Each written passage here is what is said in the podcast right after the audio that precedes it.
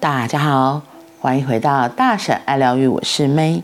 今天的爱、自由与单独，我们要来说给彼此空间的最后一个段落。科学家发现，动物们喜欢保有自己的空间。你一定会见过小狗在不同电线杆下撒尿的情形。你以为他们是没事找事做吗？才不，他们是在划分界限，介意表示这是我的地盘。其他的狗儿闻到尿液的味道，就不会来觊觎这个地方。狗不会介意其他狗儿靠近自己的地盘，但是对方要是越过雷池一步，一场冲突就不可避免了。自然界的动物们都是这样的，即使是狮子，如果你不越过它的领地，它不会去无端攻击你。你对他而言是有教养的绅士，但若你是擅入他的地盘，无论你是谁，他一定会把你给生吞活剥下去。人类的生存空间还有待发掘，你一定感觉得出来那是什么，只是科学家还没有正式界定。当你去孟买这种城市的任何一处火车站，火车上的人就如同沙丁鱼似的，大家都是站着，只有少数的人才有位置坐。不过，你去看看那些站着的人，虽然他们的身体挨得很近，但他们还是死命的不要和别人互相碰触。这个世界日益拥挤，越来越多人发疯、自杀、互残。原因只出在于，他们没有一点自己的空间。相爱的人应该敏感一些。你的妻子需要她自己的空间，正如你也需要自己的空间。泰戈尔的最后一首诗，是我最喜欢的其中一本书。这不是诗集，而是小说。而且是一本十分奇特、富有见地的小说。有一位年轻女子和一位男士坠入爱河，很快的，他们就想步入红毯。女子说：“我只有一个条件，他是个素养很高的人，而且也很有钱。”那男人说。什么条件我都同意，没有你我活不下去。他说：“先听完条件，再好好想一想。这个条件不是普通的条件。我们婚后不住同一栋房子。我有一块土地，周围是一座湖，湖边长有树木、花园和草地。我会在湖的另一端为你盖一栋房子，正好。”与我的房子遥遥相对。他说：“那那为什么还要结这个婚？”他回答：“婚姻不是为了摧毁彼此，我这是给你空间，也给自己空间。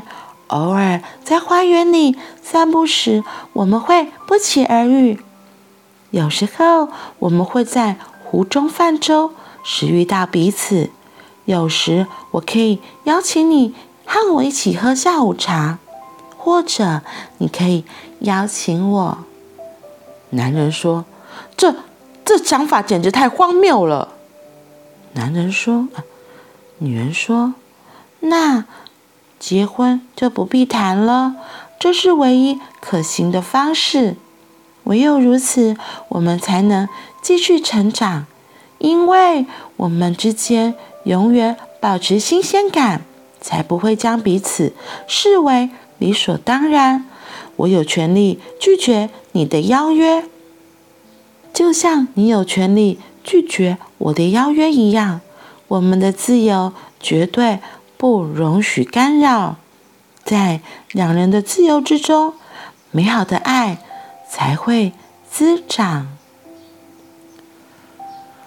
这男人当然无法理解，他放弃了。泰戈尔与纪伯伦真是英雄所见略同，而且他们几乎是同一时间写作的。如果这是可能的，两人在一起的同时，又拥有各自的空间。接着自是，天堂的风飞舞过你俩之间，相爱，但不使爱沦为束缚。爱该是一项免费的赠礼，在给予和接受之间，不该有任何要求。不然，任你们的结合有多迅速，其实却像遥远的两颗星，你们两个之间没有共识的桥梁，甚至连给桥梁存在的空间都没有。愿在你们灵魂的双岸间，有着一片波动的汪洋。别让爱僵滞不动，别让它。成为例行公事，愿在你们的灵魂双岸间有着一片波动的汪洋。若你们能同时拥有自由与爱，你便什么都不需要了，因为你已经得到了生命所赋予你的礼物。今天的这个男人和女人的例子。那个男人很明显就只是生理性的冲动啊！这个男人也很像我们大部分的人一样吧？一刚开始谈恋爱的时候，都被情欲给冲昏了头，就只想要黏在一起、腻在一起，觉得那样子才是爱，无时无刻可以看着对方，抓住彼此。不让彼此逃跑，不给对方自由，更没有空间。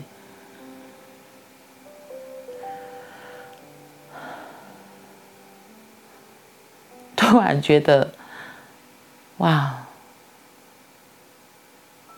原来两个人的关系之间的爱这么的，这么的美好。就是如果是真的爱的话，可能是因为我真的非常非常的需要空间和自由。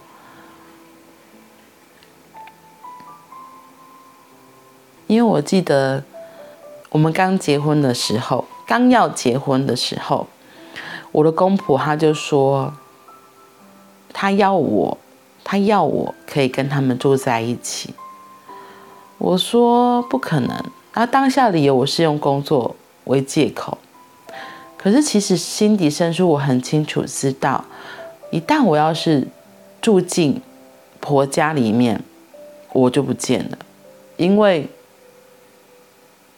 可能我我就会变成很传统的人，然后应该要做什么，媳妇应该要做什么，媳媳妇应该怎么做，妻子应该要做什么。对我而言，那是完全没有自由的。那没有自由，对我而言就是死掉了。那我很感谢我当时坚持，我很感谢我后来我公婆的允许，他们也拿我没辙啦。其实就这样。然后我老公的包容，所以我后来还是没有住进婆家，就还是住在娘家。或许也是因为这样子的距离美，给了彼此很大的空间，因为有了空间，有了弹性，反而能够更包容。我觉得今天故事中的那个女生很有智慧，她跟来求爱的男子说：“要结婚可以，可是我们没有办法住在一起，甚至是住在一个住在湖中间，一个住在岸边。你看这距离有多遥远啊！”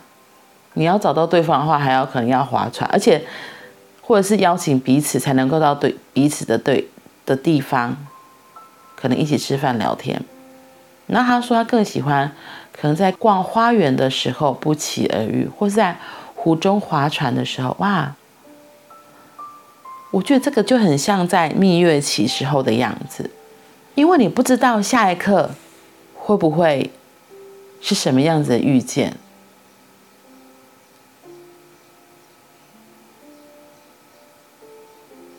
对我而言，听起来就很心动啊！就哇，突然碰到了，就会嗯，好开心哦。那样子的开心，很比绝对比例行公事说，我们等下八点见面哦，啊，我们晚上谈事情哦，等下一点要吃饭喽。这种例行性的公事，那个美感就完全不一样了。你可以想象一下吗？就是那种是有点出乎意料的，然后是你就会觉得很特别。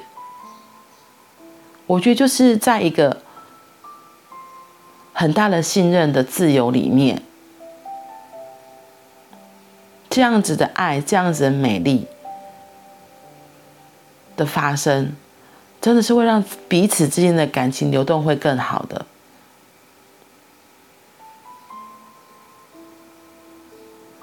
就是你可以花一些时间想一下，你跟自己喜欢的人，然后不期而遇那时候的感觉，你跟自己喜欢的人不期而遇那时候心中的感受是什么？会哇，怦然心动。会觉嗯，心头小鹿乱撞，就是心里会有点痒痒的，那个心里很触动的感觉。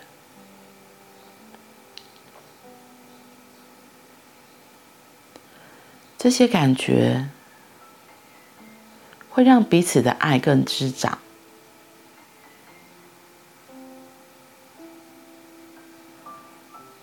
然后因为允许这样子流动发生。那个空间出来的时候，哇，会更多的惊奇，更多的美和善。为什么你对于情人和对老公的标准那么的不一样？像我自己就很不一样，我觉得我自己就很不一样啊。那时候刚谈恋爱的时候，有时候要出去要装扮嘛。然后我就问我的伴侣说：“你今天要老婆跟你出去，还是要女朋友跟你出去？”傻子嘛，知道当然是要女朋友啊，因为老婆就是黄脸婆，不装扮的，从头啊头毛满不落啊，然后更不用说化妆，就这样就走出去啦。可是女朋友会怎么样？女朋友我就会戴上隐形眼镜，画上底妆。画上眉毛，涂上口红，头发也会修饰，然后会穿漂漂亮亮的服装，换上美丽的鞋子，然后出门。我自己觉得我自己的差异度真的是真的非常的大，哈哈，好有趣哦。或许我自己心里有一个很大的，会觉得。啊，就老婆了啊！你让他干嘛？你你你还要装什么装？不用装了。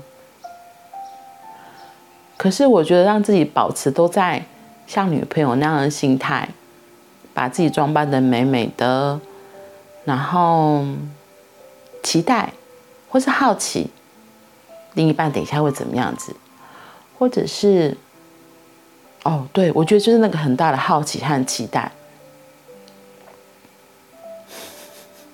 我后来发现，原来女朋友那个角色的自己是非常的温柔的，然后是会更体贴的，然后老婆那个角色有太多的理所当然了，所以连讲话也不修饰了，非常的直接，非常的犀利，刀刀句句毙命，都一针见血。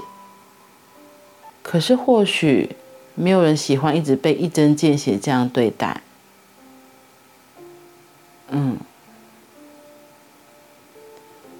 在情人的角色里，在暧昧关系的角色里，是会小心翼翼的说话，小心翼翼的呵护，这样的温柔，这样体贴，人们才会想靠近。嗯。我自己也喜欢这样被对待啊！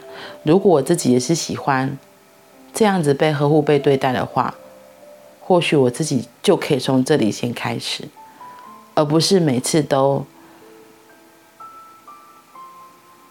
很直接、很直接。有时候可以直接，但更多的时候，或许我们可以柔软，然后小心呵护的和我们的另一半说话，和我们的另一半相处，这肯定。是很不一样的品质，嗯，所以给彼此空间，给彼此空间，也给自己空间，也给自己允许。